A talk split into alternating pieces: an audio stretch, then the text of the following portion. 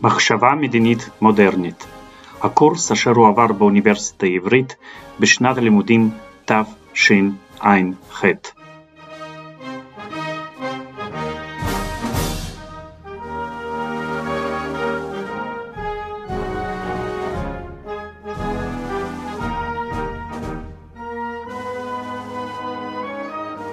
ערב טוב, אני ממשיך עם ג'ון סטיוט מיל, ואני סיימתי עם הדיון שלו על חופש ביטוי, וציינתי שהטקסט שלו הוא אחת ההגנות הרדיקליות ביותר על חופש ביטוי בלתי מוגבל. אז מבחינתו חופש ביטוי הוא אחד הערכים החברתיים החשובים ביותר. אבל בעצם חופש ביטוי הוא רק יישום ספציפי של עיקרון כללי יותר.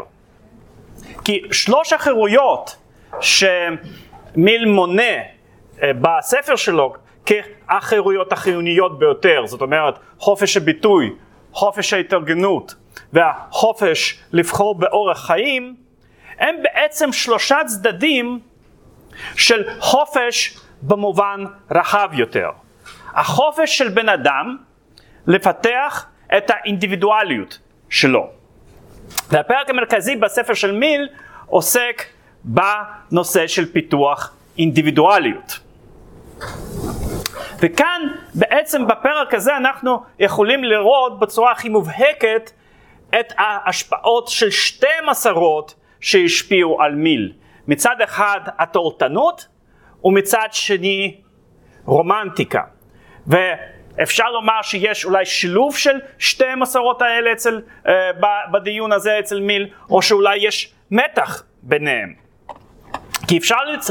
לטעון שאינדיבידואליות והחופש הם ערכים בפני עצמם. שהתכלית של האדם היא בעצם להיות אינדיבידואל מפותח.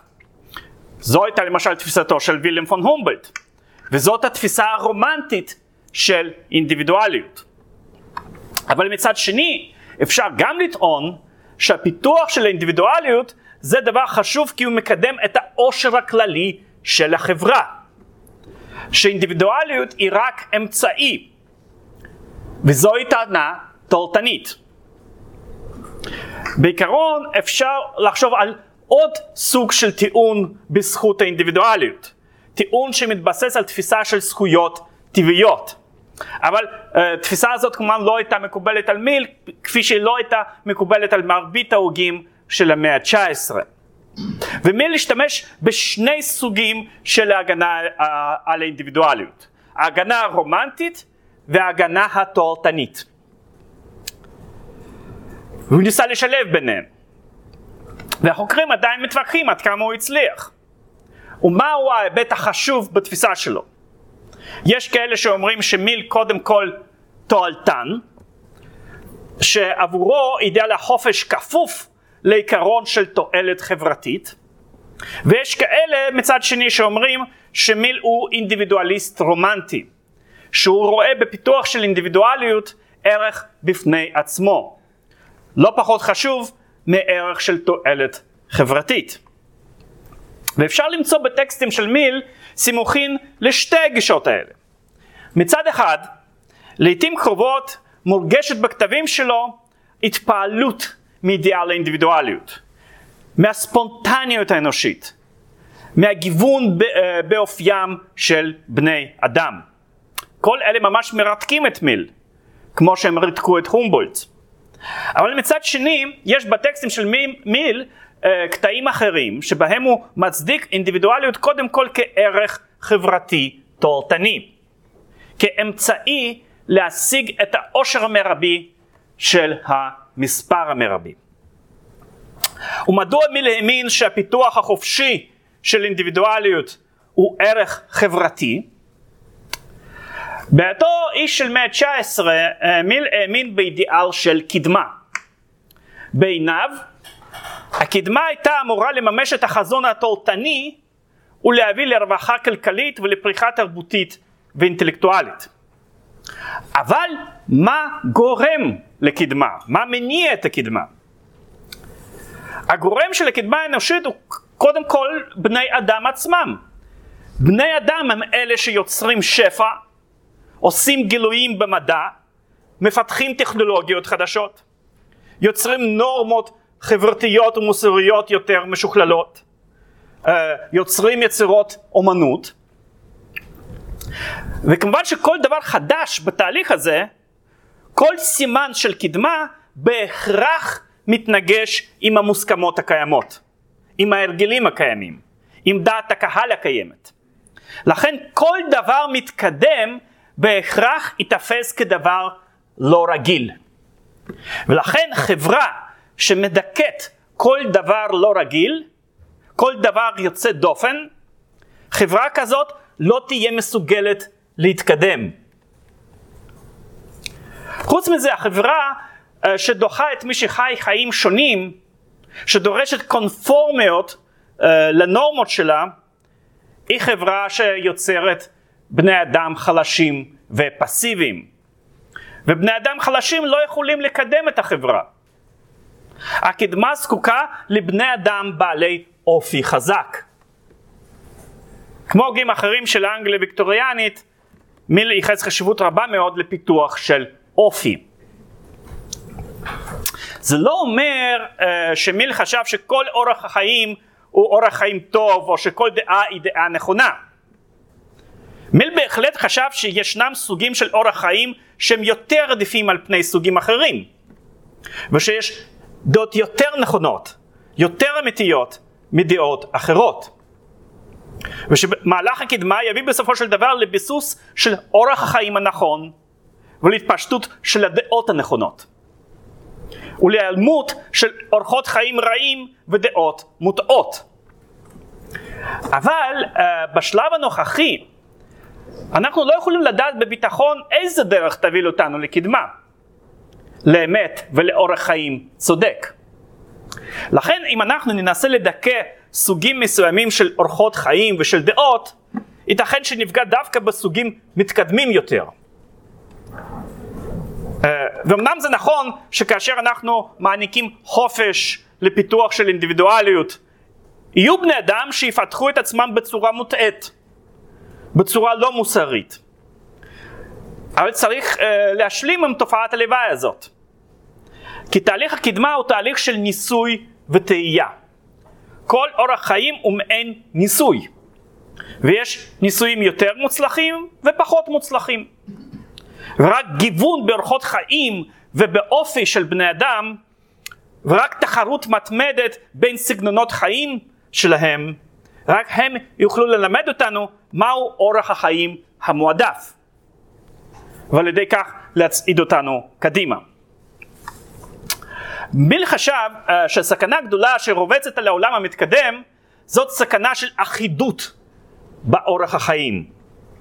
סכנה שבני אדם יהפכו להיות דומים מדי זה לזה. זאת סכנה שכבר טוקוויל דיבר עליה. סכנה שדעת קהל תכפה את הטעם שלה על החברה הקונפורמיסטית. שאזרחים יתנהגו וייראו בצורה דומה. ואת הדוגמה למה שיכול לקרות לחברה שמדכאת את האינדיבידואליות מיל מצא בתולדות סין. הוא טען שפעם סין הייתה מדינה שצעדה בראש הקדמה האנושית. במאות ה-11 וה-12 היא הייתה בין המדינות המפותחות בעולם. ופתאום ההתפתחות הזאת נעצרה. סין נכנסה לקיפאון רוחני, חברתי וטכנולוגי. ומדוע זה קרה? זה קרה בגלל העודף של ביורוקרטיזציה וניסיון לפקח על כל תחומי החיים. ניסי... ניסיון לדכא כל יוזמה וכל רוח עצמאית. זאת לא פעם הראשונה בהגות המדינית הבריטית שסין משחקת תפקיד של דוגמה למה שעלול לקרות אה, לאירופה. אם היא תצמיח בני אדם פסיביים וחלשי אופי. וכבר ראינו שימוש בדוגמה כזאת למשל אצל אדם פרגוסון. הדבר הזה מפריע מאוד או לא מפריעים? מאוד מפריע. לי זה דווקא לא מפריע, כי אני שומע את עצמי כל הזמן. אבל אין לנו מה לעשות, אנחנו צריכים להיות חזקים. ולא לסגת ולא לעצור בפני מכשולים וכל מיני דברים שהגורל מעביד בפנינו, כן? אז, אז אני מתנצל, אבל uh, מה לעשות, זה כנראה עבור החגיגה של אלה שסיימו את התואר וחושבים שכל העולם פתוח בפניהם. Uh, כן, uh,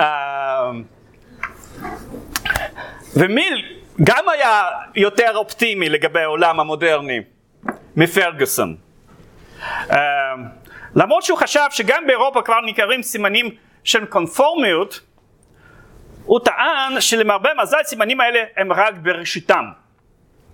והקיפאון עדיין לא חדר לאירופה. אירופה התקדמה יותר מסין, והיא ממשיכה להתקדם. באירופה עדיין קיים גיוון רב, כי אירופה מחולקת להרבה מדינות שונות שמתחרות זו עם זו. והגיוון הזה חיוני לקדמה. לכן חשוב מאוד לשמור עליו. לכן גם צריך לעודד אקסצנטריות, חריגות מכל סוג. צריך לעודד בני אדם לפתח אורחות חיים חדשים. Uh, ובדגש הזה על החריגות והאינדיבידואליות, אפשר לחוש ביקורת סמויה על הליברליזם האנגלי הטיפוסי של אותה תקופה. ליברליזם שהיה מחויב לרפורמה חברתית, אבל אחד הכוחות המניעים של אותה תנועה למען שינוי חברתי הייתה תנועה אוונגליסטית. ולכן הליברליזם במחצית השנייה של המאה ה-19 בבריטניה לבש אה, לפעמים אופי של אה, אופי מוסרני. למשל בין דרישות של ליברלים הייתה למשל דרישה לאסור על מכירת משקאות חריפים. אה, והדרישה הזאת הייתה חלק מהניסיון להנחיל אורח חיים טוב, בריא ומוסרי יותר בציבור. ומי להתנגד לדרישה הזאת כדרישה שפוגעת בחירותו של הפרט. אז עקרונית מיל דרש שהחברה תעניק חירות מרבית להתפתחות האינדיבידואלית. אם כי הייתה לו הסתייגות אחת, מיל לא חשב שהחירות המרבית אפשרית בכל חברה. היא אפשרית רק כאשר הציוויליזציה האנושית מגיעה לרמה מסוימת. כאשר בני אדם בוגרים מספיק כדי לנצל את החירות שלהם. כל עוד החברה לא הגיעה לשלב הזה, כל עוד היא נמצאת במצב פרימיטיבי וברברי, ייתכן ויש צורך בשלטון אוטוקרטי. שלטון שיחנך את תושבי אותה חברה ויצדם אה, לעבר הציוויליזציה. אך ההסתייגות הזאת לא הייתה רלוונטית לדעתו לגבי אירופה, כי אירופה לדעתו כבר הגיעה לשלב ההיסטורי שמאפשר חיי חופש מלאים. אז זאת העמדה של מיל לגבי עיקרון החירות.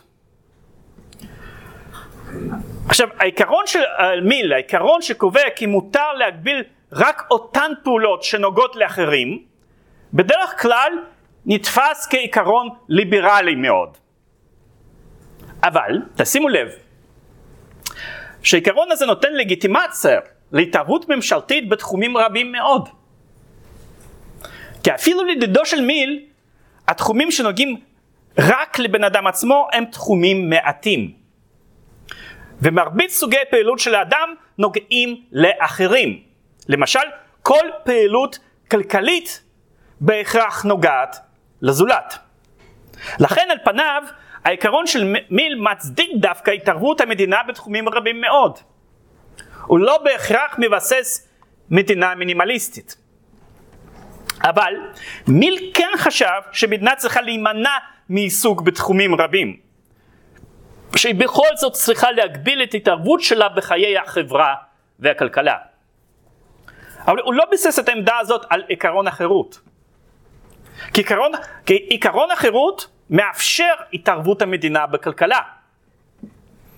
אלא שלמיל היו עוד סיבות להתנגד לפעילות הממשלה בתחומים שעקרונית היא רשאית להתערב בהם. והסיבות האלה היו סיבות פרגמטיות. ומיל מנה שלוש סיבות כאלה. הסיבה הראשונה נובעת מהתיאוריה הכלכלית התועלתנית הקלאסית. פשוט ישנם תחומים רבים שבהם זה יותר יעיל להשאיר את היוזמה הכלכלית בידי הפרט ולא בידי המדינה. הסיבה השנייה היא שאפילו כאשר דברים מסוימים נעשים בצורה יותר יעילה בידי פקידי ממשל, אפילו אז ישנן סיבות להשאיר את התפקידים האלה בידי האזרחים עצמם. מלבד, אה, לדוגמה, את מוסד חבר המושבעים. כי ייתכן ששופט מקצועי יבצע את אותה עבודה בצורה טובה יותר מאשר חבר מושבעים שמורכב מבני אדם פשוטים. אבל עדיין למוסד חבר המושבעים יש ערך, כי למוסד הזה יש תפקיד חינוכי. הוא גורם לתושבים לפתח תודעה חוקתית ומידות אזרחיות. ואפילו שעבודת המושבעים תהיה פחות מושלמת, זה מחיר הכרחי עבור השמירה על המשטר החופשי והתרבות של שלטון החוק. והסיבה השלישית ואולי החשובה ביותר לכך שצריך להגביל את התערבות המדינה במרבית התחומים היא שחיזוק העוצמה של הממשל הוא רע בפני עצמו. כי כאשר ממשל נוטל לעצמו עוד ועוד תפקידים, פירוש הדבר שהוא צובר עוד ועוד כוח. זה מוביל אותנו לבירוקרטיזציה גוברת של החיים. ויותר מדי כוח בידי ממשל זה לא טוב, ולא רק בגלל סכנת העריצות. הבעיה של הבירוקרטיזציה היא קודם כל שהיא מחלישה את האינדיבידואליות אצל בני אדם בחברה, ולכן היא פוגעת בקדמה. אפילו כאשר הבירוקרטיה היא בירוקרטיה מקצועית והגונה מאוד, היא יוצרת הרגלים בירוקרטיים. ואחד המאפיינים של הרגלים בירוקרטיים הוא רתיעה מחדשנות ומנטילת סיכונים. אשר, כן, אני אסיים ואז. השלטון הבירוקרטי מעדיף לעשות הכל על, על פי הנהלים הקיימים. ולכן ככל שיותר ויותר תחומים יופקדו בידי הבירוקרטיה, כך תפחת היוזמה בחברה. כך תפחת החדשנות בחברה. כך שבסופו של דבר ההתקדמות תייצר. כן. לא הבנתי לגמרי איך אה, העיקרון של מי גורם ליותר התערבות של המדינה. הוא לא גורם ליותר התערבות של המדינה, הוא לא מונע יותר התערבות של המדינה. כי מה העיקרון של מיל אומר? העיקרון של מיל אומר, העיקרון של מיל אומר אפשר להתערב באותם תחומים של פעילות אנושית שנוגעים לאינטרסים של בני אדם אחרים. הפעילות הכלכלית היא מטבע הדברים פעילות שמערבת מספר בני אדם שונים. מה שאני עושה, כשאני מוכר לך וכשאני קונה ממך, כשאני מייצר בשבילך משהו, אני איכשהו uh, משפיע עליך באופן, משיר, uh, באופן ישיר. ואז כמובן uh, מדינה רשאית להתערב בכל התחומים של החליפין וכל התחומים של ייצור כלכלי, אם היא חושבת שמשהו שם עלול לפגוע בחירותו של האחר. כן, אז לכן תחום הכלכלי, ומיל אומר את זה בפירוש, הוא לא, הוא לא תחת העיקרון של, אה, של החירות שהוא מנסר בהתחלה. הוא צריך למצוא סיבות נוספות. למה בעצם אה, אסור להגביל אה, את, את יוזמת הפרט בתחומים האלה? ואומר, יש סיבות טובות, למשל בירוקרטיזציה. אני לא יודע אם אתם נתקלתם בעבודת הנהלה של כל ארגון, אבל אה, אני למשל נתקל בעבודת הנהלה בארגון שלנו, ואני יודע שלראש של 99 אחוז של העובדים בעבודת הנהלה היא להימנע מלעשות משהו קצת שונה. ואם אתה בא עם איזשהו רעיון של לחלוטין הגיוני, הראש, איך זה יכול, איך זה עלול לסכן ולהזיק. זה הראש של הביורוקרטים. אי אפשר לעשות נגד זה שום דבר חוץ מלהחליש את הביורוקרטיה. אוקיי, אז אה, אלה הדעות של מיל בספר שלו על החירות. זה ספר שהפך לאחד הטקסטים המפורסמים ביותר בתולדות המחשבה הליברלית. אה, מיל היה כמובן אחת הדמויות הבולטות אה, בליברליזם הבריטי. כליברל הוא השתתף במאבקים חברתיים רבים, וב-1865 הוא נבחר לפרלמנט מטעם המפלגה הליברלית. שירת בו שלוש שנים והיה אחד ממקדמי הרפורמה שהרחיבה את זכות הבחירה.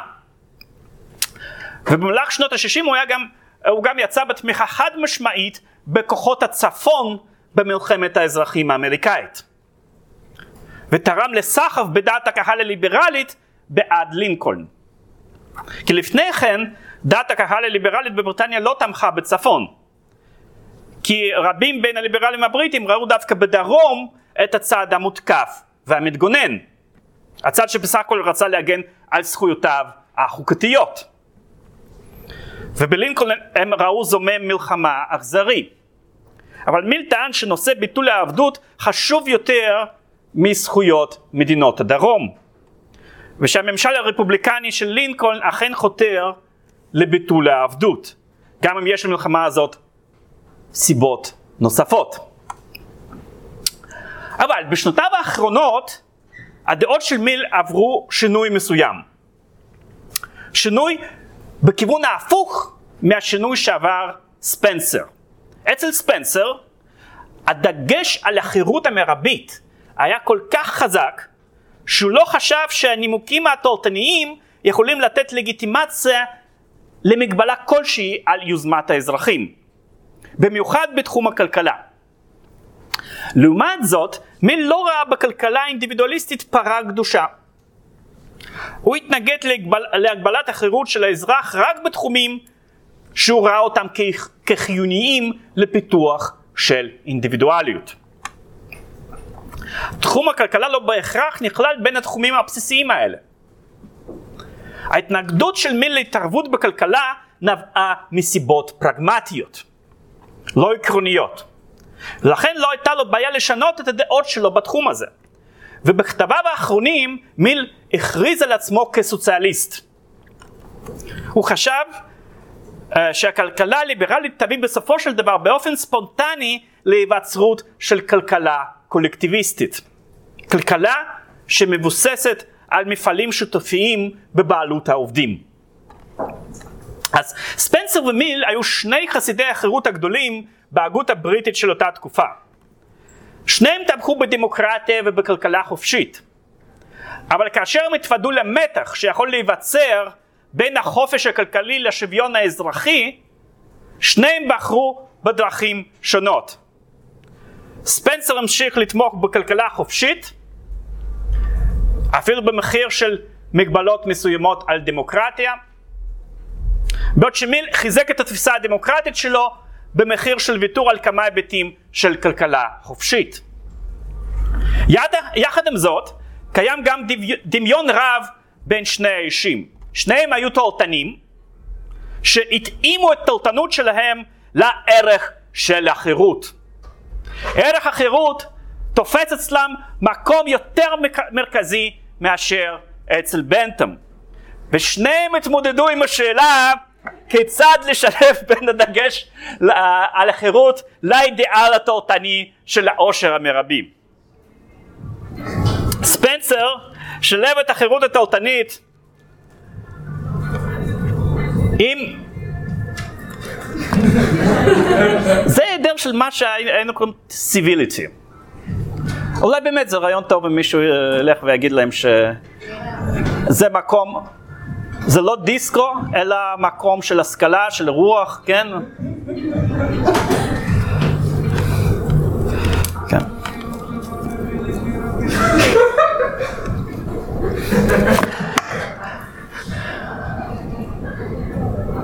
אוקיי, אז... שנייה, אני אחזור. על דברים אחרונים. הם באמת אחרונים בנושא הזה, כן. Uh, אז אוקיי, אז שניהם התמודדו עם שאלה איך לשלב בין אידיאל החירות לאידיאל התורתני של העושר המרבי. והם עשו שניהם על ידי הכנסת מרכיב לא תורתני לתפיסה שלהם. אצל ספנסר זה היה מרכיב אבולוציוני ביולוגי, uh, והוא האמין, ספנסר האמין שהחירות מרבית תצמיח בסופו של דבר זן של בני אדם הגונים ואלטרואיסטים, שיקיימו חברה משגשגת ומאושרת, ומיל שילב את התורתנות עם החירות באמצעות הכנסת התפיסה הרומנטית של פיתוח האינדיבידואליות החופשית. ובאמצעות הטענה שאינדיבידואליות החופשית היא התנאי ההכרחי לקדמה החברתית. Uh, בינתיים יש לכם שאלות? כן, בבקשה.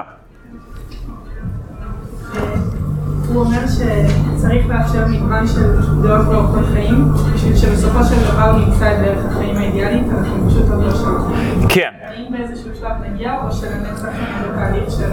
Uh, זו שאלה מצוינת, אם בעצם uh, הוא חשב שיש איזשהו סוף, סוף בדרך הזאת לחיפוש אחר האמת האולטימטיבית של אורח החיים, או לא. Uh, אני חושב שהשאלה, השאלה, התשובה לשאלה הזאת היא מורכבת. מצד אחד, מצד אחד אפשר לומר שהרעיון הזה של הדעה הנכונה ואורח החיים הנכון זו מעין אידאה רגולטיבית. זה לא שבאמת מתישהו נגיע לזה, אבל זה משהו שאנחנו צריכים תמיד לשאוף לזה. אבל מצד שני כן יש לנו דוגמאות בהיסטוריה האינטלקטואלית ובחיים החברתיים שאנחנו למעשה אה, אה, כן זנחנו רעיונות שמצאנו שהם לא כל כך טובים. למשל פעם היה מקובל לחשוב שעבדות זה דבר טוב, ו... או הקרבות של בני אדם זה גם דבר מצוין, אבל באיזשהו שלב החברה הפסיקה להאמין בדברים האלה וקשה מאוד למצוא אנשים שמאמינים בזה. אם כי כמובן אם יימצאו אנשים כאלה צריך לתת להם את מלוא חופש הביטוי כדי שהם יוכלו לבטא את הדעות האלה. אבל מטבע הדברים בתהליך הקדמה כנראה שהרעיונות האלה ייעלמו כי אנשים פשוט יבינו שהם לא נכונים ומזיקים לבני אדם. יש שאלות על מי...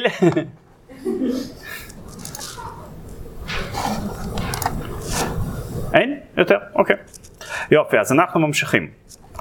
אוקיי, כן, כן. הכלכלה באופן ספונטני תהפוך לכלכלה סוציאליסטית? זה כלכלי טוב, אני לא רוצה כל כך לגעת בזה, אבל כאן, אבל את יכולה להיות, לקרוא את הטקסט שנקרא כתבים על סוציאליזם, זה הטקסט האחרון שבו עוסק, אבל זה בפני עצמו לא ממש מוזר, זה היו הרבה תיאוריות סוציאליסטים, תיאוריות סוציאליסטיות שהיו מבוססות על קואופרטיבים חופשיים, התאגדויות חופשיות של הפועלים, את יודעת, זה למשל הקבוצה של אנשים מתארגנים ומארגנים פה קואופרטיב של ייצור, בסופו של דבר זאת תהיה שיטה הרבה יותר יעילה והרבה יותר אנושית, כך שהיא בעצם תעלים את השיטות הפחות היעילות. כן, אוקיי, אז אני מקווה ש, שזה לא יחזור על עצמו. ואז אני בינתיים ממשיך בלי מיקרופון.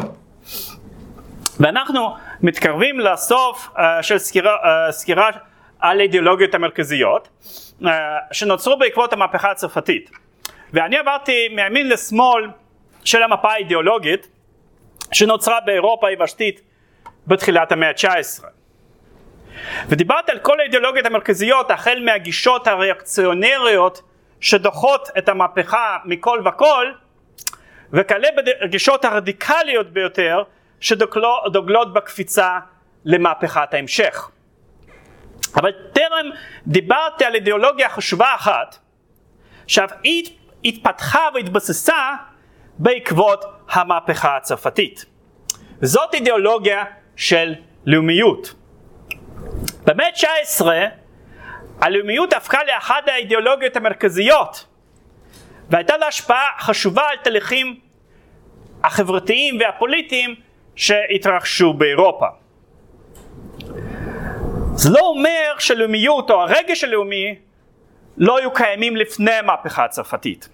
אמנם לפני כמה עשורים מקובל היה לטעון כי המהפכה הצרפתית היא זו שהולידה את הלאומיות, אבל אני חושב שהמחקר הראה בצורה די משכנעת שהטענה הזאת איננה נכונה.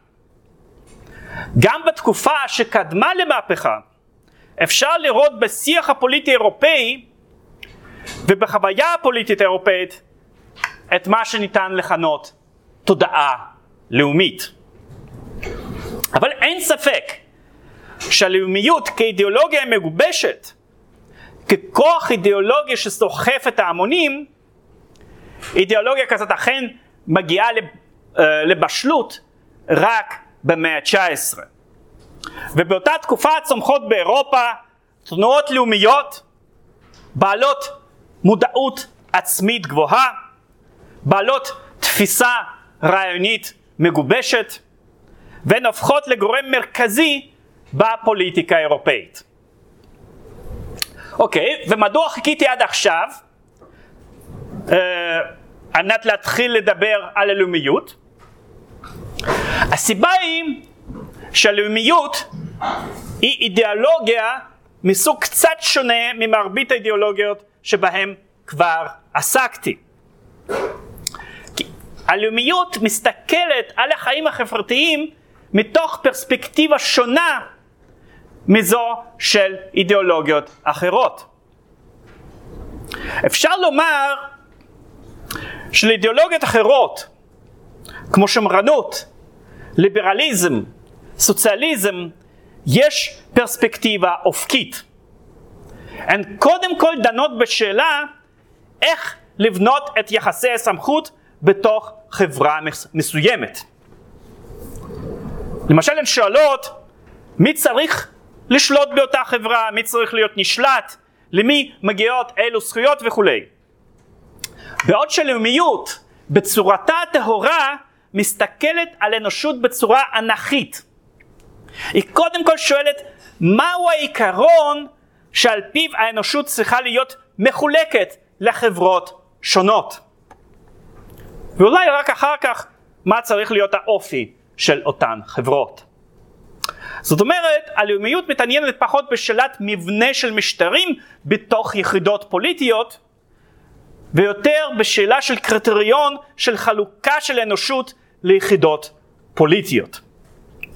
והטענה הבסיסית של הלאומיות היא שמדינה מתוקנת היא מדינה לאומית. יהיה משטר שלה אשר יהיה. כן, בבקשה.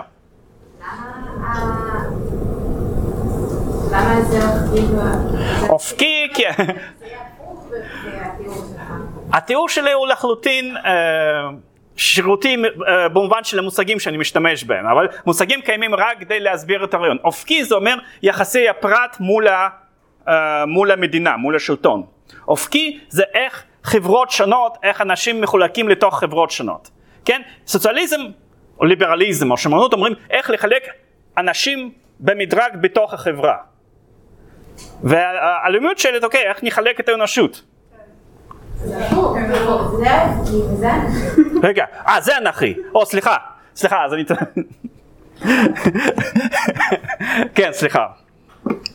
כן, בסדר, אז אופקית ואנכית.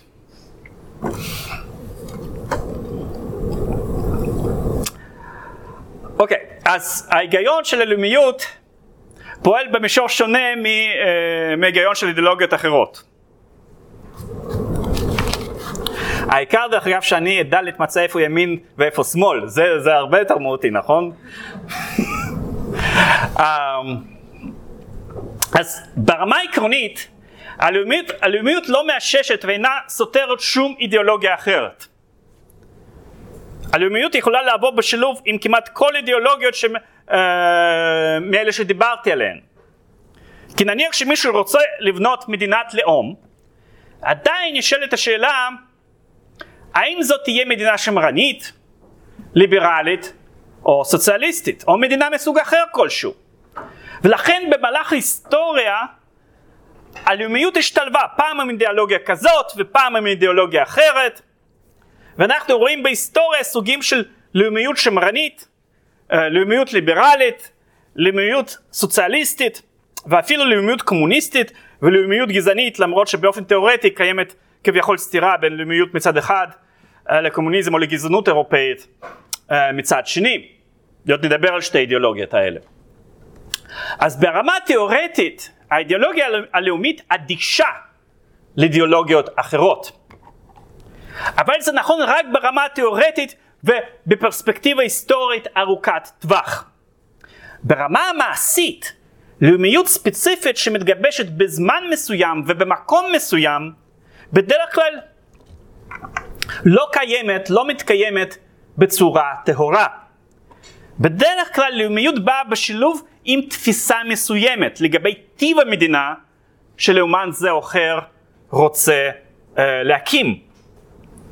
ואנחנו רואים שבתקופות מסוימות ובהקשרים מסוימים נוצר לפעמים קשר חזק בין לאומיות לאידיאולוגיה ספציפית נוספת.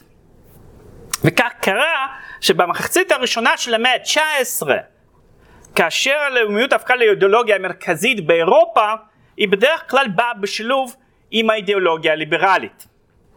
והמאה ה-19 ברובה המאה של הלאומיות הליברלית.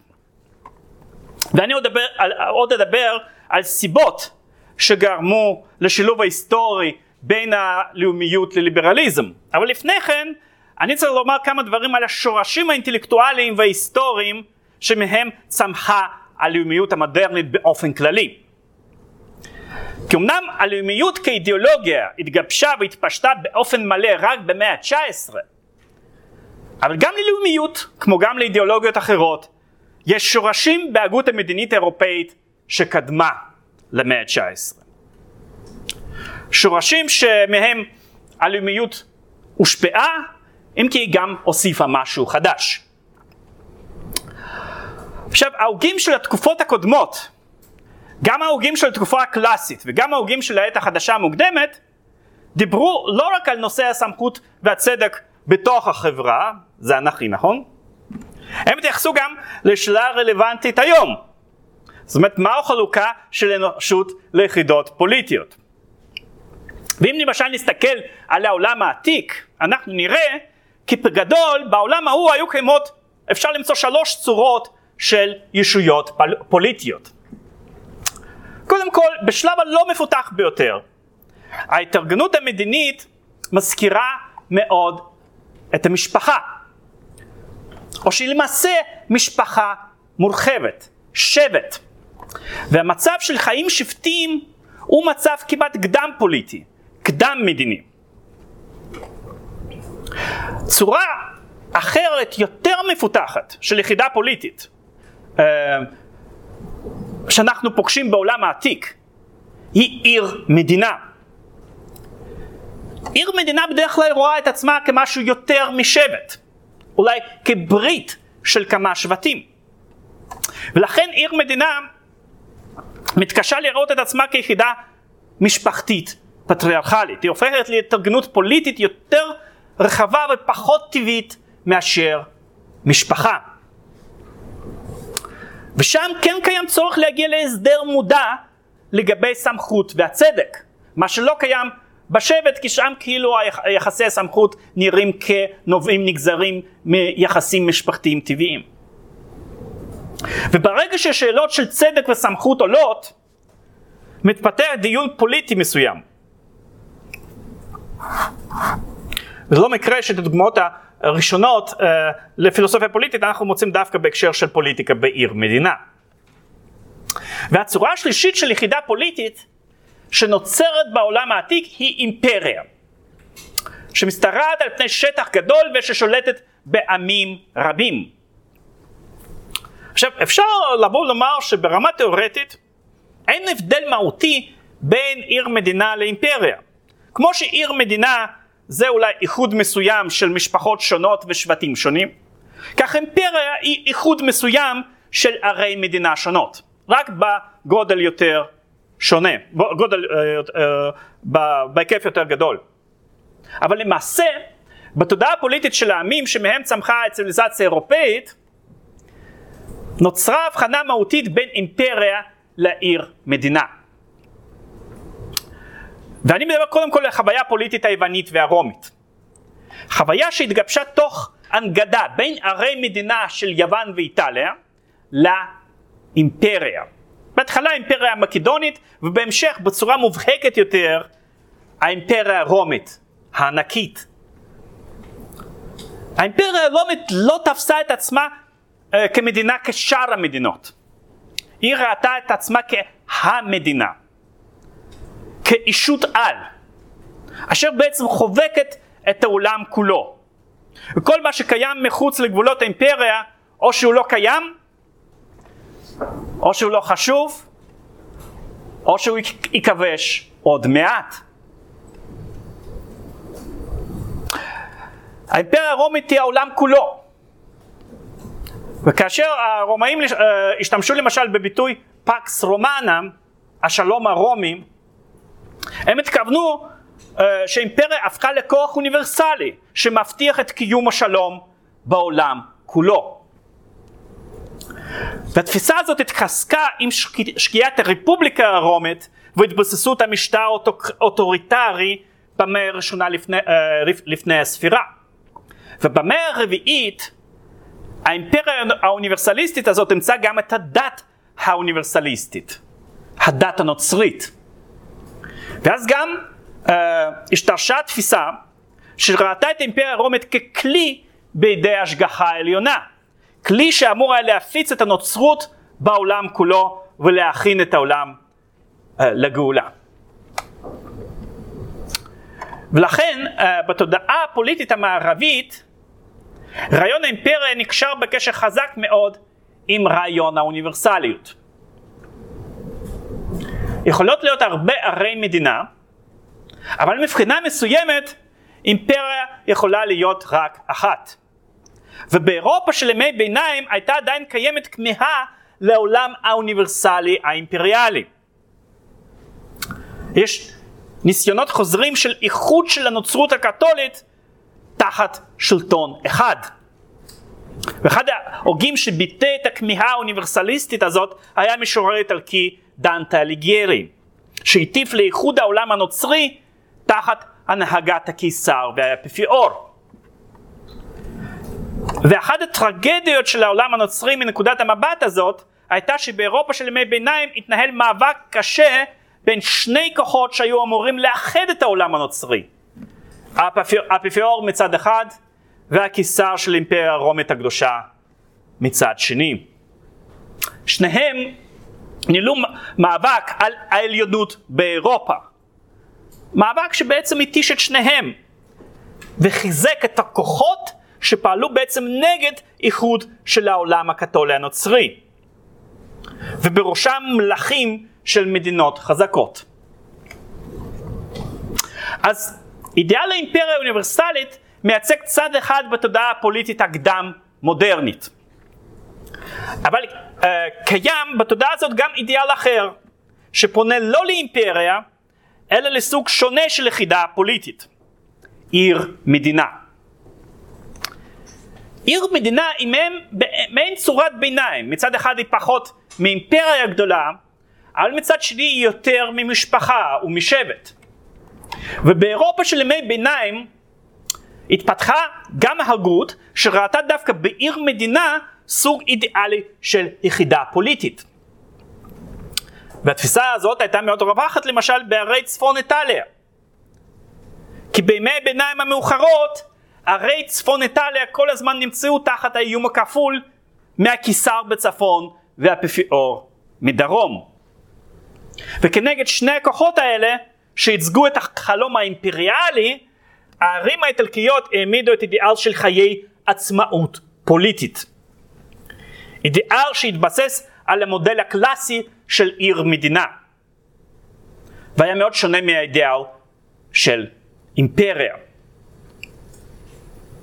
עכשיו, בעיקרון, מי שתומך במסגרת של עיר מדינה, לא מחויב ליטול עמדה באשר לאופי החיים בתוך אותה עיר. אבל למעשה, בהגות המדינית הקדם מודרנית, התמיכה בעצמאות של ערי מדינה הייתה לעיתים קרובות מלווה באימוץ של תפיסה פוליטית מסוימת, רפובליקניות. בעוד שתומכי אידיאל האימפריה ראו את האימפריה בדרך כלל במושגים אוטוריטריים מלוכניים.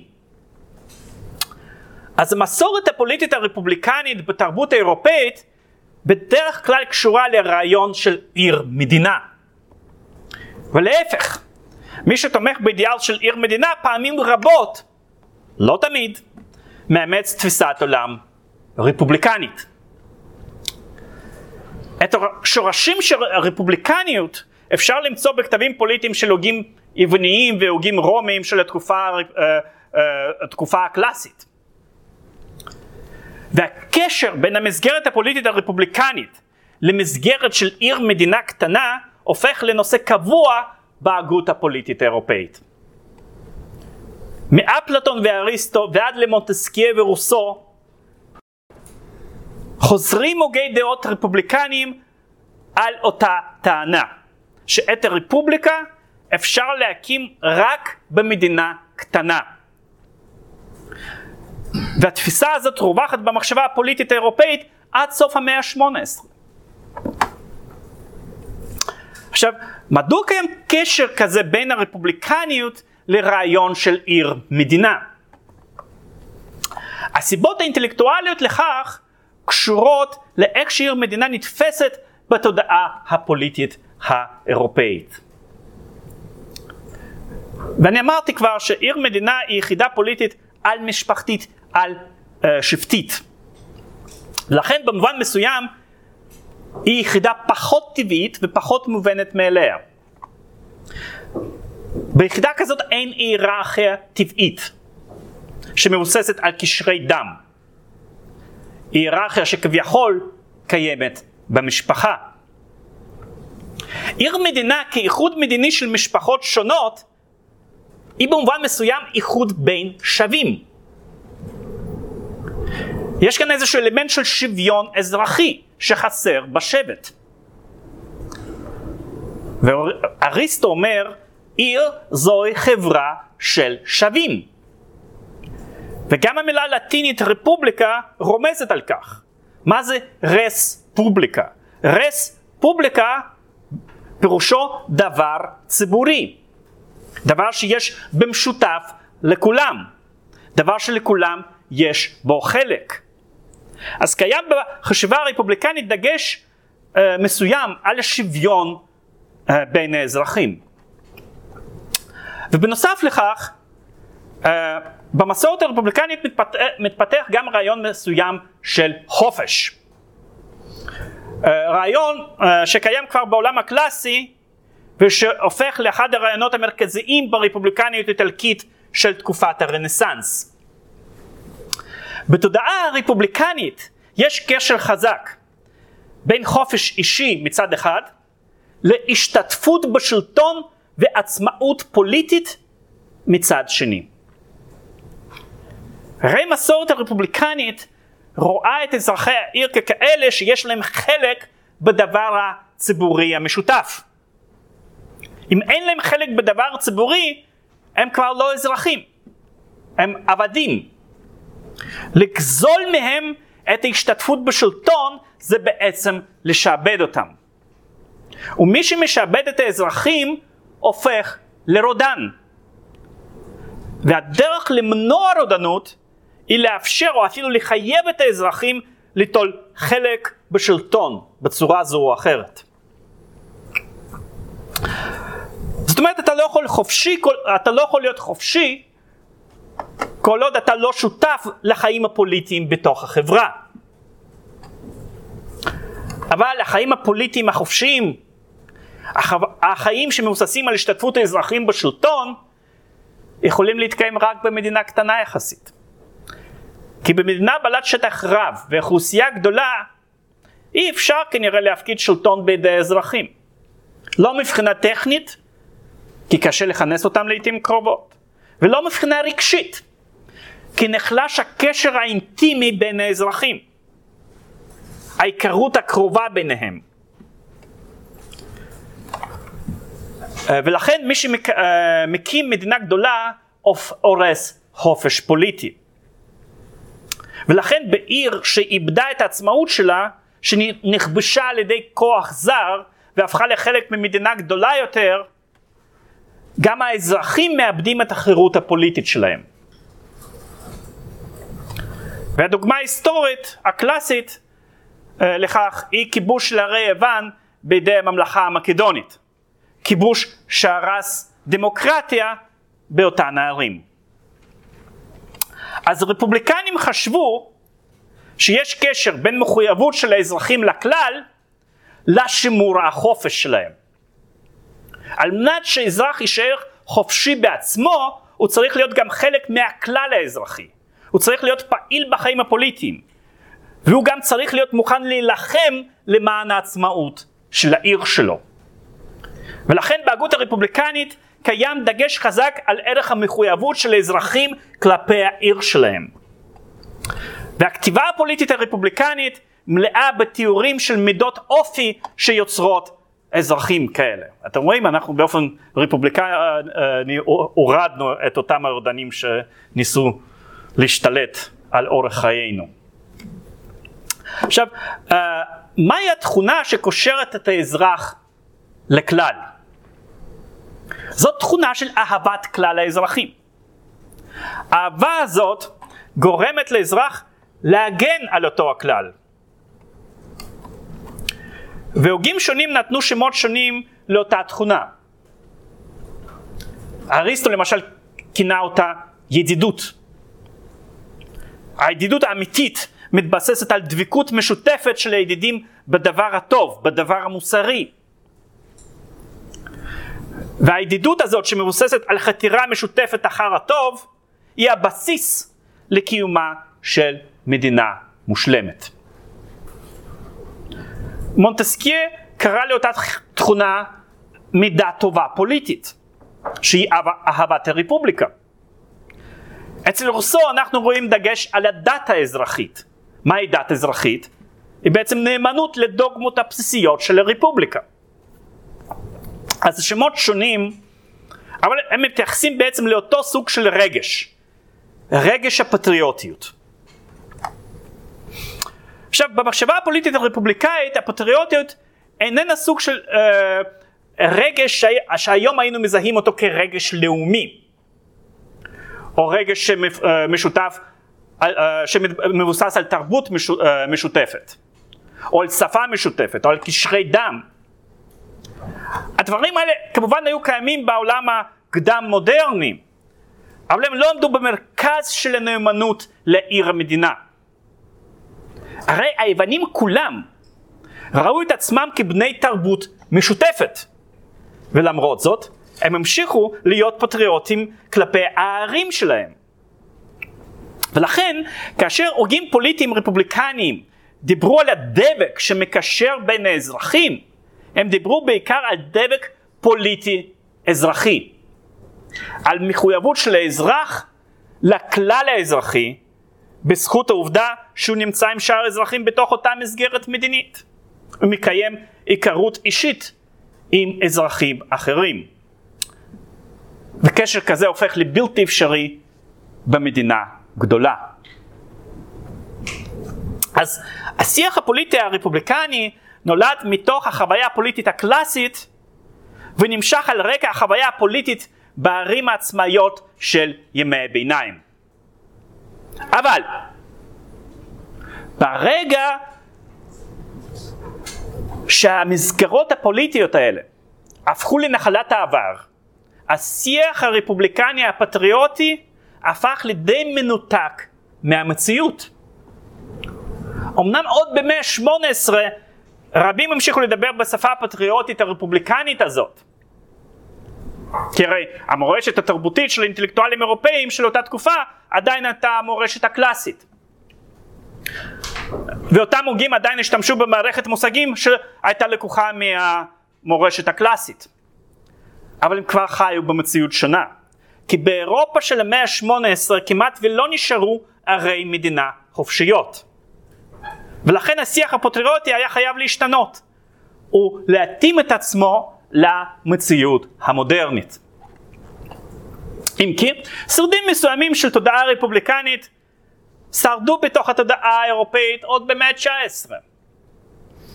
והמסורת של החשיבה הפטריוטית הקלאסית השפיעה במידה מסוימת על מערכות החינוך באירופה המודרנית. ואמנם אירופה של מאה ה-19 אירופה של לאומיות, וללאומיות יש אופי שונה מהרפובליקניות הקלאסית. אבל גם החינוך הלאומי רצה לשמר את הערכים הפטריוטיים שטמונים במורשת הרפובליקנית הקלאסית. ולכן, למרות שהעולם של המאה ה-19 עולם אינדיבידואליסטי, תעשייתי, ליברלי, עדיין ניכר פה ושם בחינוך האירופאי הדגש על ערכים של גבורה ומחויבות לכלל.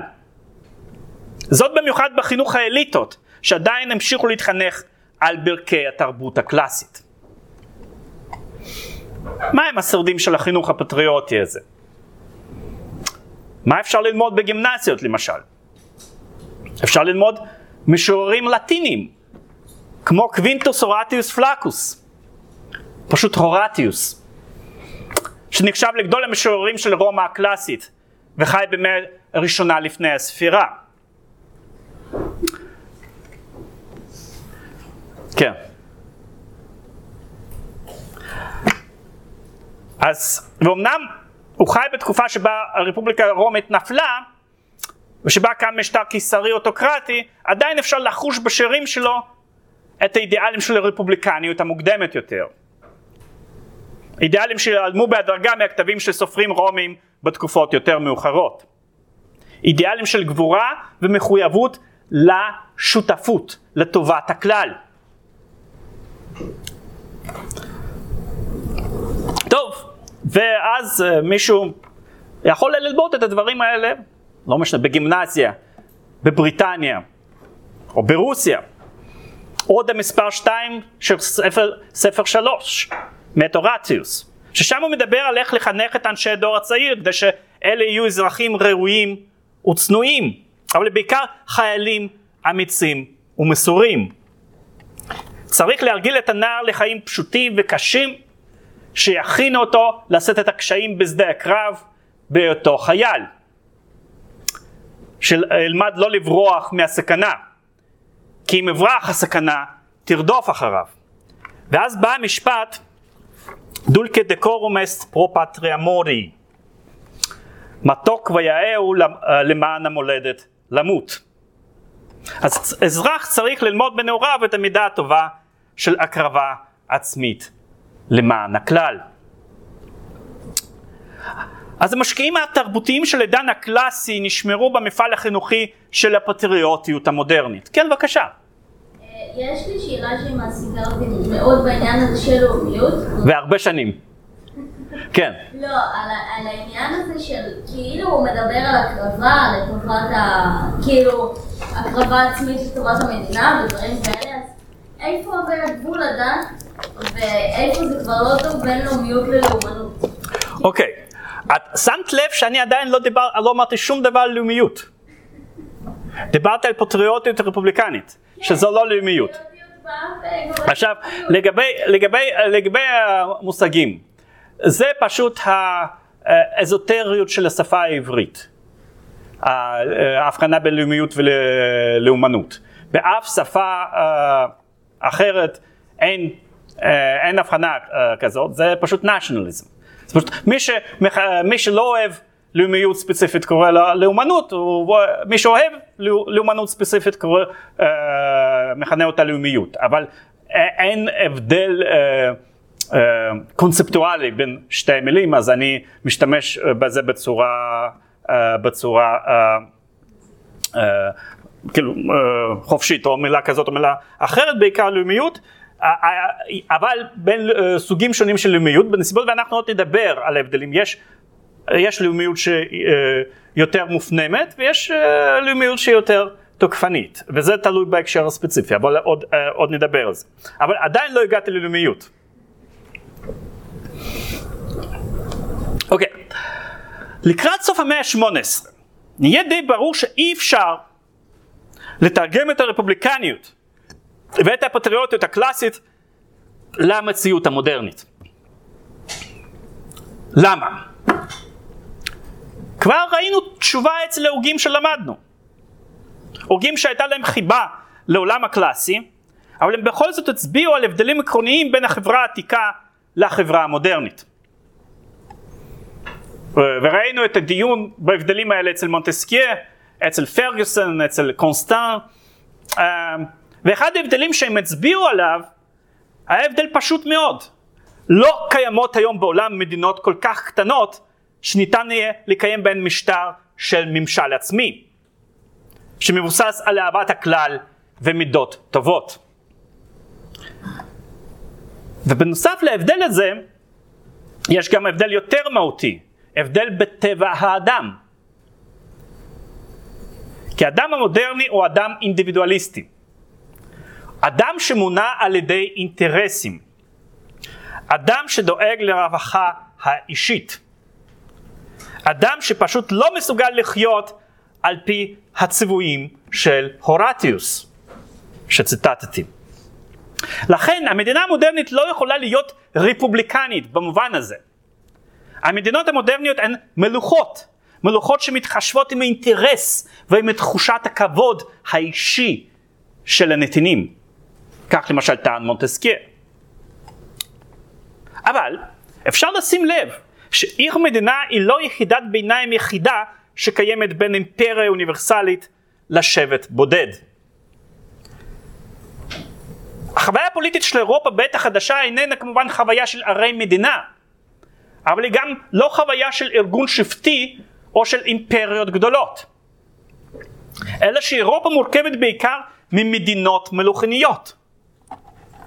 לכן בתודעה הפוליטית האירופאית של העת החדשה, את מקום הביניים ש... בין האימפריה לשבט תופסת לא העיר אלא המדינה המלוכנית. ומצד אחד מדינה כזאת היא כמו עיר, גם היא לא שבט אלא איזשהו איחוד פוליטי של אזרחים ממשפחות שונות, אבל היא גם לא אימפריה. למדינה מודרנית אין נטייה להפוך למדינה אוניברסלית, חובקת עולם. אבל מצד שני היא גם מדינה הרבה יותר גדולה מהעיר.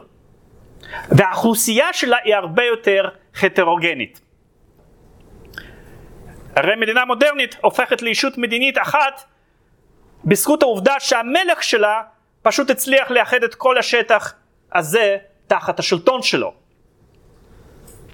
וזה די ברור שהפטריוטיות הקלאסית אה, שיכולה הייתה לשמש כדבק לקהילה קטנה ודי אינטימית, לא יכולה להוות דבק למדינה בגודל בינוני ובעלת אוכלוסייה הטרוגנית. ואז אחת השאלות שצצות בהגות אירופאית של אותה תקופה, לא תמיד השאלה הזאת מתבטאת בבירור, אבל היא תמיד נמצאת ברקע, היא מה יכול לקשר בין אזרחים במדינה הזאת? מה הופך את האוסף הזה של אזרחים לאישות אחת, אישות אחת. עכשיו, בעת החדשה המוקדמת מתחילים להשתמש יותר ויותר במילה נסיון, ניישן, לאום, כדי לתאר את הישות המדינית הזאת. אז השאלה היא, מה הופך בני אדם ללאום אחד, או לעם אחד? ואני כבר דיברתי על הנקודה הזאת כאשר דיברתי על המחשבה האבסולוטיסטית ועל המהפכה הצרפתית. על התיאוריות שאמרו כי הקשר בין האזרחים נוצר באמצעות ייצוג.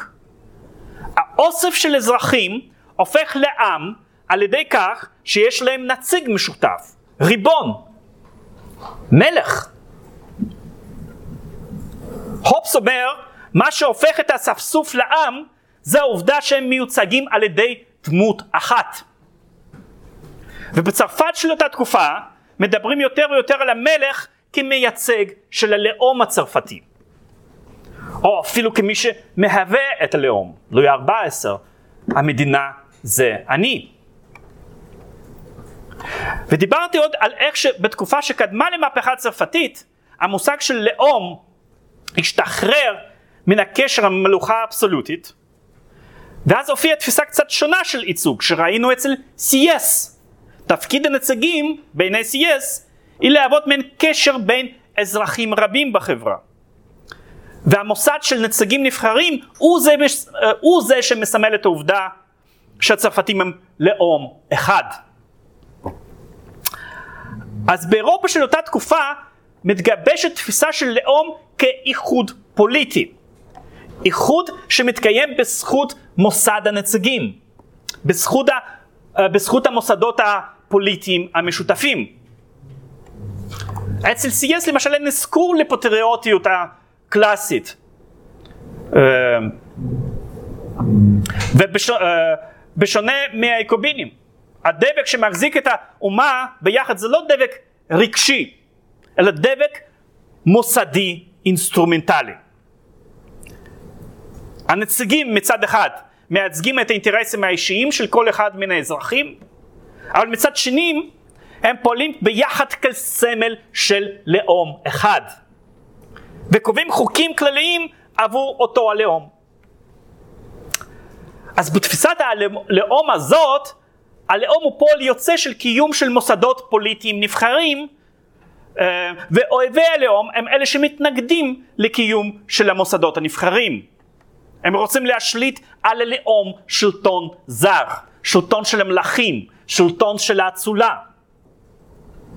ובתקופה של המהפכה נוצר קשר חזק בין הדגש של הלאום לתמיכה במוסדות נבחרים. דבר שסייע ליצירה של הסימביוזה בין הלאומיות לליברליזם המוקדם. אבל זה עדיין לא כל הסיפור. חסר משהו בתיאור הזה של הופס או של סי.אס. הופס וסי.אס מציעים לנו פיקציה משפטית אלגנטית אה, בנוגע לשאלה מה הקשר בין האזרחים. והם אומרים, הקשר בין האזרחים הוא קשר פוליטי. הוא מבוטא על ידי קיום של מוסדות פוליטיים ריבוניים. מוסדות שמייצגים את הלאום. אבל אז ההגדרה של, אה, של הלאום הופכת להגדרה טאוטולוגית. כי אז כל מדינה יחסית ריכוזית היא מדינה של לאום אחד. כי כל הנתינים של השלטון נחשבים כשייכים לאותו לאום בזכות העובדה שהם הנתינים שלו. ואז אפשר להגיע למסקנה למשל שברית המועצות הייתה לא פחות מדינת לאום מאיסלנד. כי זו הייתה מדינה בעלת שלטון אה, מרכזי שייצג את כל האזרחים.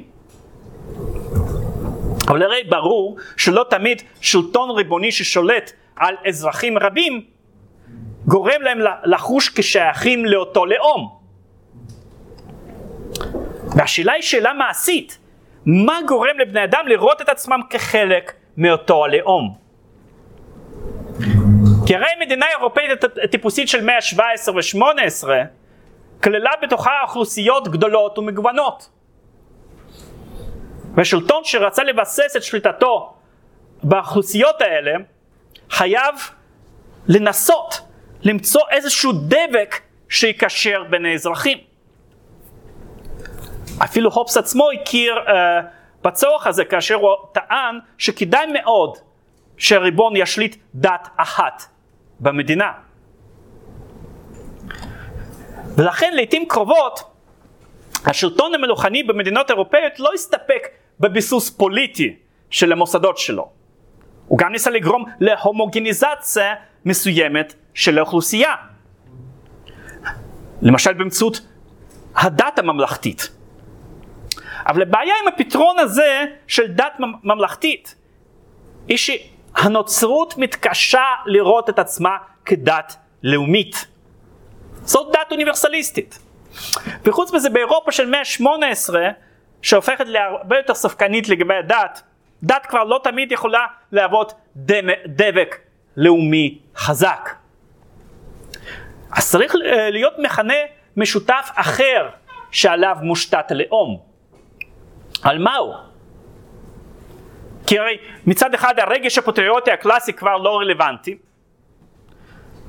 אה, ומצד שני המוסדות הפוליטיים המשותפים אומנם מסמלים את הלאום, אבל לא יוצרים קשר רגשי חזק מספיק בין האזרחים. במיוחד כאשר המהפכה הורסת את המלוכות המסורתיות. ואז איפשהו במאה ה-18 צץ לו רעיון חדש. ואנחנו פוגשים את הרעיון הזה כבר אצל רוסו. במקום מסוים באמנה החברתית, רוסו אומר כי אזרחים ברפובליקה לא, אזרחות ברפובליקה לא צריכה להיות מבוססת על תושבות בשטח מסוים, אלא היא צריכה להיות מבוססת על מה שהיינו היום מגדירים כתרבות משותפת. אז בתקופה ההיא מופיעה תפיסה שמה שמגדיר את הלאום ומה שמהווה דבק אמיתי בין האזרחים זה שייכות של האזרחים לאותה תרבות. ואחד האישים שמפתח את התפיסה הזאת הוא הוגה דעות גרמני בשם יוהאן אה, גוטפריד פרון הרדר. הרדר היה הוגה דעות חשוב שהייתה לו השפעה משמעותית על התפתחות הפילוסופיה הגרמנית ואירופאית בכלל. הוא האיש של מאה ה-18, אה, שהאמין ברבים מערכי אותה תקופה, ערכי הנאורות, כמו החווה של המין האנושי. הוא גם תמך ברעיון של משטר פוליטי חופשי. אבל בנוסף לכך הוא שייך לנאו-הומניזם והייתה לו השפעה חשובה על אחד הנציגים הבולטים של נאו-הומניזם הגרמני אה, גוטה. ואחד הדברים החשובים בתפיסה הנאו-הומניסטית זה דגש על התפתחות האינדיבידואליות של האדם. ואפשר להבין את הפילוסופיה של הרדר כפילוסופיית האינדיבידואליות מסוג מסוים. לפי הרדר, הכמיהה העיקרית של האדם היא הכמיהה לביטוי האותנטי של הטבע שלו. וההנחה הכללית הזאת משתקפת במיוחד בתיאוריית השפה של הרדר. באותה תקופה רבים ניסו לענות על השאלה איך נוצרת שפה אצל בני אדם. ואחת התשובות הייתה תשובה רציונליסטית. שפה התפתחה כאמצעי של תקשורת בין בני אדם. זאת אומרת, השפה היא רק אמצעי רציונלי שמשמש להשגת מטרות מסוימות. אבל הרטר דחה את הגישה הזאת מכל וכל. לדעתו, האדם התחיל לדבר לא מתוך רצון לתקשר באופן רציונלי עם האחרים, אלא השפה הייתה בראש ובראשונה הדרך לבטא את עצמו, לבטא את הפנימיות שלו, לבטא את הרגשות שלו ואת מצבי הרוח שלו. ומכיוון שבני אדם הם שונים באופיים ובטבעם, הם פיתחו שפות מסוג שונה, שמבטאות תכונות פנימיות שונות. לכן הדברים העיקריים בשפה לא ניתנים לתרגום לשפות אחרות. כי השפה היא ביטוי לפנימיות של בני אדם, והיא קודמת לחשיבה התבונית. בעצם השפה היא זאת שקובעת איך בן אדם חושב. החשיבה מותנית בשפה. שפה מסוימת מאפשרת לנו לחשוב רק בדרך מסוימת, ולא אחרת. בדרך שמשקפת את הפנימיות שלנו. והרדר חשב שאנושות מחולקת לקהילות שונות, בעלות שפות שונות. וכי כל שפה מבטאת את האופי המיוחד של בני אדם שחיים באותה קהילה. לכן כל שפה מבטאת את הרוח של העם שמדבר אותה שפה. אז אין בעולם אדם סתם, אדם אוניברסלי. לכל אדם יש אופי מיוחד, והאופי הזה נמצא, אה, נוצר רק אה, תוך אינטראקציה עם הקהילה שלו, ובאמצעות רכישת שפה של אותה קהילה. ועבור הרדר, השפה זה הבסיס שעליו נבנים כל הרבדים התרבותיים האחרים, כמו ספרות, פילוסופיה, מוסדות פוליטיים וכולי. ולכן השייכות התרבותית של האדם הופכת לחלק מהאינדיבידואליות שלו.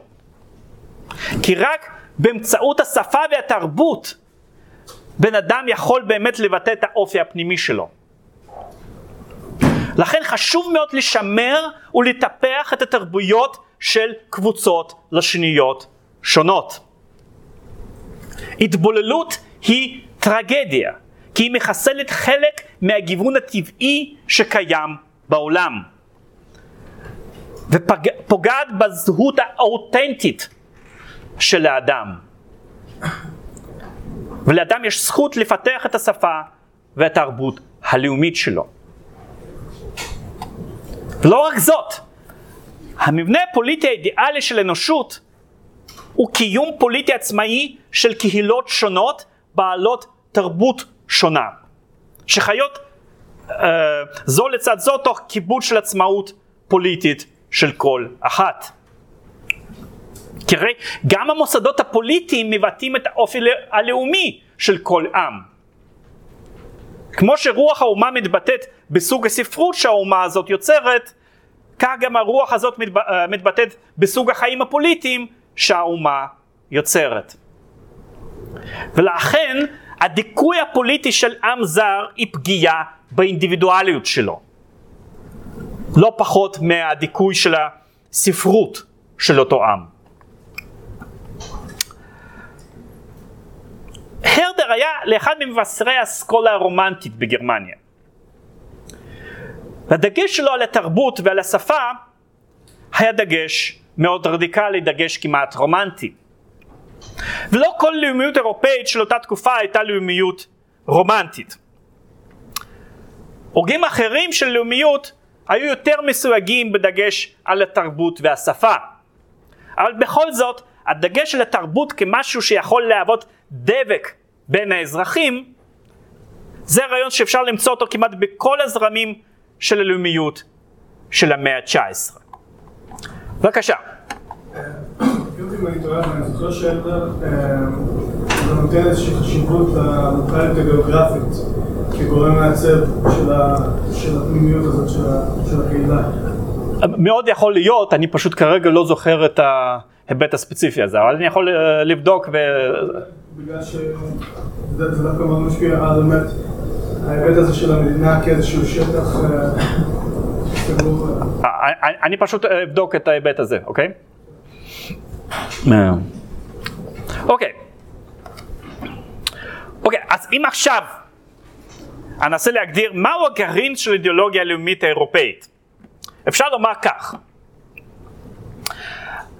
הלאומיות כאשר היא לא סתם רגש, אלא בעיקר תפיסת עולם, לאומיות כזאת רואה את האנושות כמחולקת לקבוצות תרבותיות רבות. יהיו כמובן חילוקי דעות לגבי מהו הקריטריון שקובע את התרבות. האם זה שפה, כמו שהרדר חשב, או מרכיבים תרבותיים אחרים כמו דת או היסטוריה משותפת. אבל בכל מקרה, ההנחה הראשונה של לאומיות היא חלוקת האנושות ללאומים. וההנחה השנייה היא שלכל קבוצה תרבותית כזאת יש זכות לעצמאות מדינית. ולכן צריכה להתקיים חפיפה בין גבולות הלאום לגבולות המדינה. עדיף שאנושות תורכב מיחידות הומוגניות uh, עד כמה שאפשר, שבהן תהיה זהות בין השתייכות לאומית להשתייכות אזרחית. Uh, לעיתים קרובות הלאומיות נוטה לראות בחפיפה בין לאום למדינה מצב טבעי, מצב נורמלי, בעוד שהיעדר של חפיפה כזאת נתפס כסטייה מהמצב הטבעי. אבל כמובן שברוב התקופות והמקומות בעולם חפיפה כזאת לא, לא התקיימה בצורה משמעותית. רעיון החפיפה בין לאום למדינה התפשט בעיקר באירופה של העת המודרנית. לאומיות אידיאולוגיה שנשארה בעיקר אידיאולוגיה אירופאית. וכאשר באירופה המושג של לאום הפך למושג המרכזי שמשמש לחלוקת האנושות, זה כמעט השכיח את כל החלופות האחרות לחלוקה, כמו החלופה הדתית או החלופה השבטית. אה. ואז מכיוון שזה היה דגם החשיבה של העולם המערבי האירופאי, והעולם האירופאי היה עולם דומיננטי, היבטים של תפיסה לאומית אומצו כמובן גם באזורים אחרים. אבל לעיתים קרובות החשיבה הלאומית הופנמה באזורים אחרים רק באופן חלקי. בדרך כלל הצרפתי המודרני רואה את עצמו כצרפתי והרבה פחות כבורגונדי או כנוצרי והוא מרגיש מעט הזדהות עם נוצרים אחרים במקומות מרוחקים אם הם שייכים ללאום אחר. לעומת זאת בעולם המוסלמי החלופות של זהות דתית וזהות שבטית נשארו הרבה יותר חזקות. אני, סתם, אני אתן לכם דוגמה, אני פעם עבדתי בטורקיה, וקולגה שלי באוניברסיטה שהיה אה, איש אה, אה, שבא ממסורת הלא, אה, טורקית לאומית קמליסטית חילונית לחלוטין, פעם דיברנו ודיברנו על משהו שקורה בפקיסטן והוא אמר, אמר שהוא מרגיש הזדהות מאוד חזקה עם, uh, עם אנשים שם בגלל, בגלל שהם מוסלמים. זאת אומרת, ההיבט של הזדהות על בסיס דתי הוא הרבה יותר חזק. כן, הצרפתי המודרני לא הרגיש uh, הזדהות כל כך חזקה עם נניח המיעוט נצרי uh, ש, uh, uh, שמדוכא איפשהו באפריקה. הוא יכול להרגיש כמובן הזדהות על בסיס של אנושיות, אבל לא על בסיס של זהות נוצרית, כן? אם, אם אלו היו צרפתים זה היה הרבה יותר חזק. כן, בבקשה. בעת הזה אז עצם היותה של, של היהדות לאום היא מאוד מאוד מקלה ומפשטת את הדברים. או מקלה או מפשטת או מסבכת. או מסבכת. Uh, אני לא אכנס, uh, אני לא אכנס לנקודה הזאת, אבל כמובן uh, שבלאומיות האירופאית הדת אם היא נשארת מרכיב לאומי היא לחלוטין מרכיב אינסטרומנטלי שאין לו משמעות משלו. ביהדות יש, יש מרכיב דתי שטוען שהוא המרכיב החשוב. כן, זה שונה. כן, בבקשה. אה, אה, חשבתי שאתה צריך, כן. אוקיי. אוקיי, אז חוזרים לאירופה.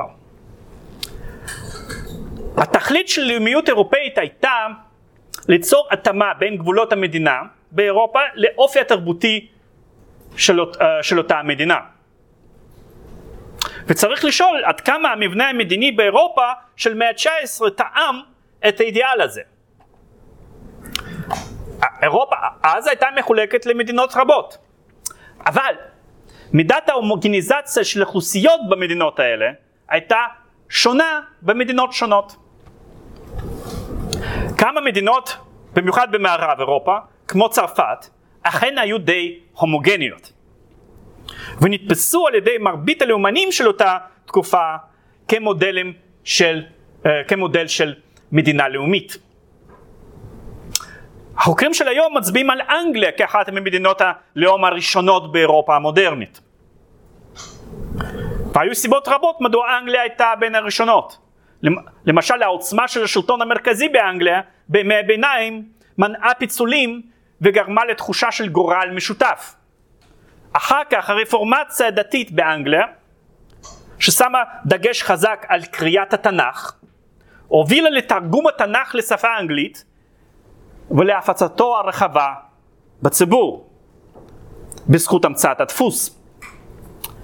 התנ"ך הפך לספר שהיה נמצא כמעט בכל בית אנגלי. וזה תרם כמובן להתלכדות סביב תרבות ושפה משותפת. לתרגום התנ"ך הייתה השפעה דומה על פיתוח הזהות הלאומית במדינות פרוטסטנטיות אחרות.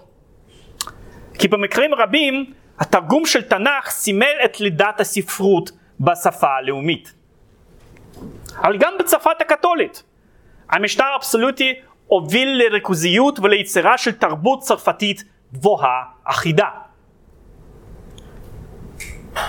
ואני כבר סיפרתי על התיאור של טוקוויל של תהליך המודרניזציה בצרפת, שבמהלכו הצרפתים התחילו להיות יותר ויותר דומים אלה לאלה.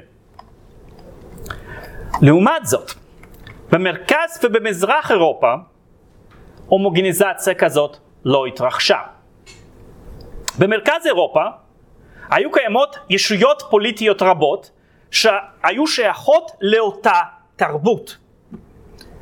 מדינות גרמניות בצפון ומדיני, ומדינות איטלקיות בדרום. ולכן הלאומנים באזורים האלה ראו בייחוד של כל המדינות הקטנות האלה לתוך מדינה לאומית אחת, גרמניה מאוחדת או איטליה מאוחדת, את המשימה העיקרית שלהם. ובמזרח אירופה המצב היה בדיוק הפוך. שם היו קיימות מדינות גדולות שחיו בהן עמים שונים. למשל באימפריה האוסטרית ואחר כך אוסטרו-הונגרית האצולה הייתה דוברת גרמנית אבל מרבית האוכלוסייה לא, לא היו דוברי גרמנית. הם היו סלאבים למיניהם, הונגרים, יהודים, רומנים וכולי. ובאימפריות של מזרח אירופה הלאומנים חתרו לא לאיחוד אלא לפיצול פיצול של אימפריות רב-לאומיות למדינות לאום קטנות. ומכאן לפעמים נובע ההבדל בין אופי הלאומיות במערב לאופי הלאומיות במזרח או במרכז אירופה. במערב, בזכות ההומוגניות היחסית של האוכלוסייה, הנושא האתני לא היה נושא מרכזי במיוחד. וכאשר סייס אמר שהלאום הצרפתי הוא בעצם כל התושבים של צרפת, כל 25 מיליון תושבי צרפת, הוא לא נאלץ להתמודד עם שאלה האם מחוז מסוים של צרפת או קבוצה אתנית מסוימת באמת שייכים ללאום הצרפתי. כי המשותף להם היה רב על המפריד. לעומת זאת, במזרח אירופה, הלאומנים לא יכלו לומר שכל המיליונים של תושבי האימפריה האוסטרית שייכים לאותו לאום. ההבדלים האתניים ותרבותיים בין התושבים חדרו לתודעה לפני שמישהו ניסה לגרום לה... להומוגניזציה של האוכלוסייה כולה.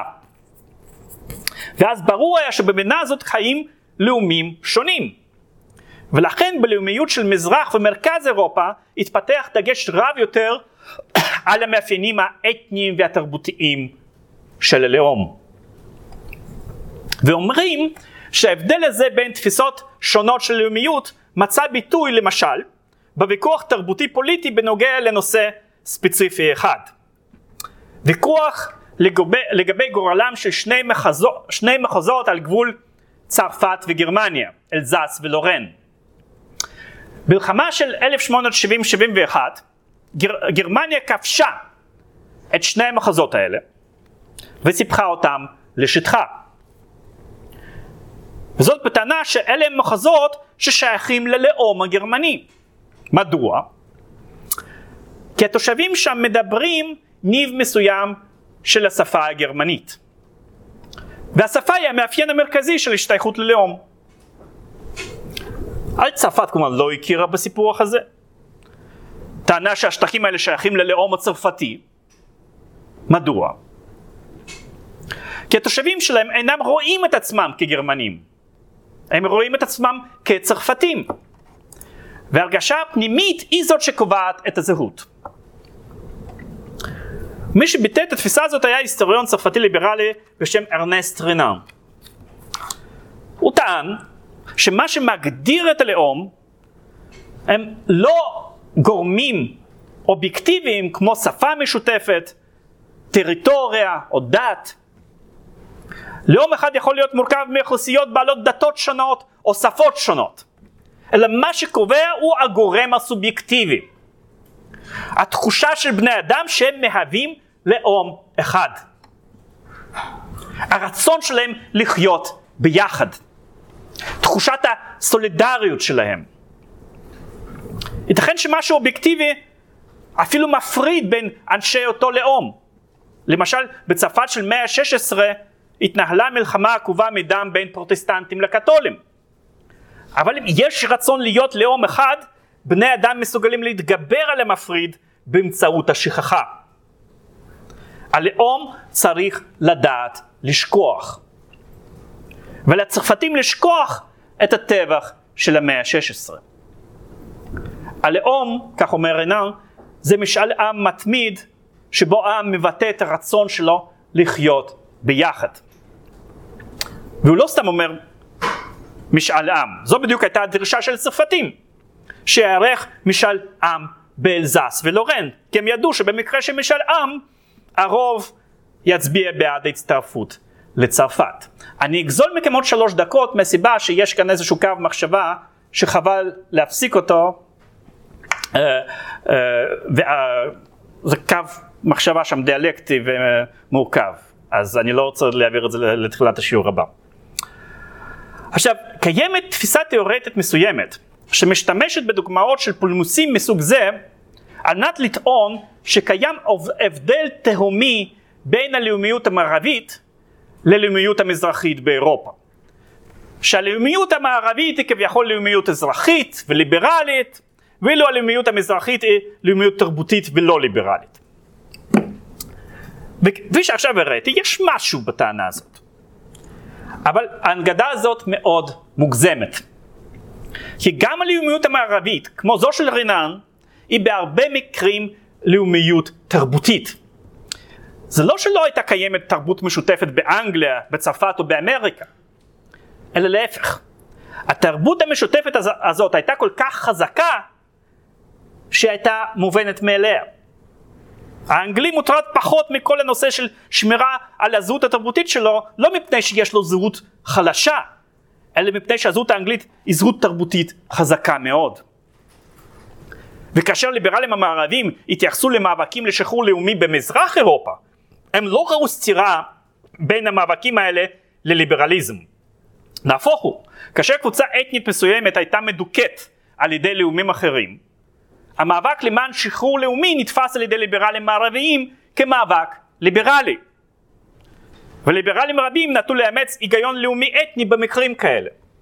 למשל הם תקעו בפולנים שמרדו נגד רוסיה או ביוונים שמרדו נגד טורקיה. וילם גלדסטון, מנהיג הליברלים האנגלים, שתמך במאבק הלאומים האירופאים נגד טורקיה, היה גם זה שיזם אוטונומיה לאומית פנימה והציע חקיקה שאמורה הייתה לתת אוטונומיה פוליטית לאירלנד, כי הוא התחיל להכיר באירים כלאום נפרד.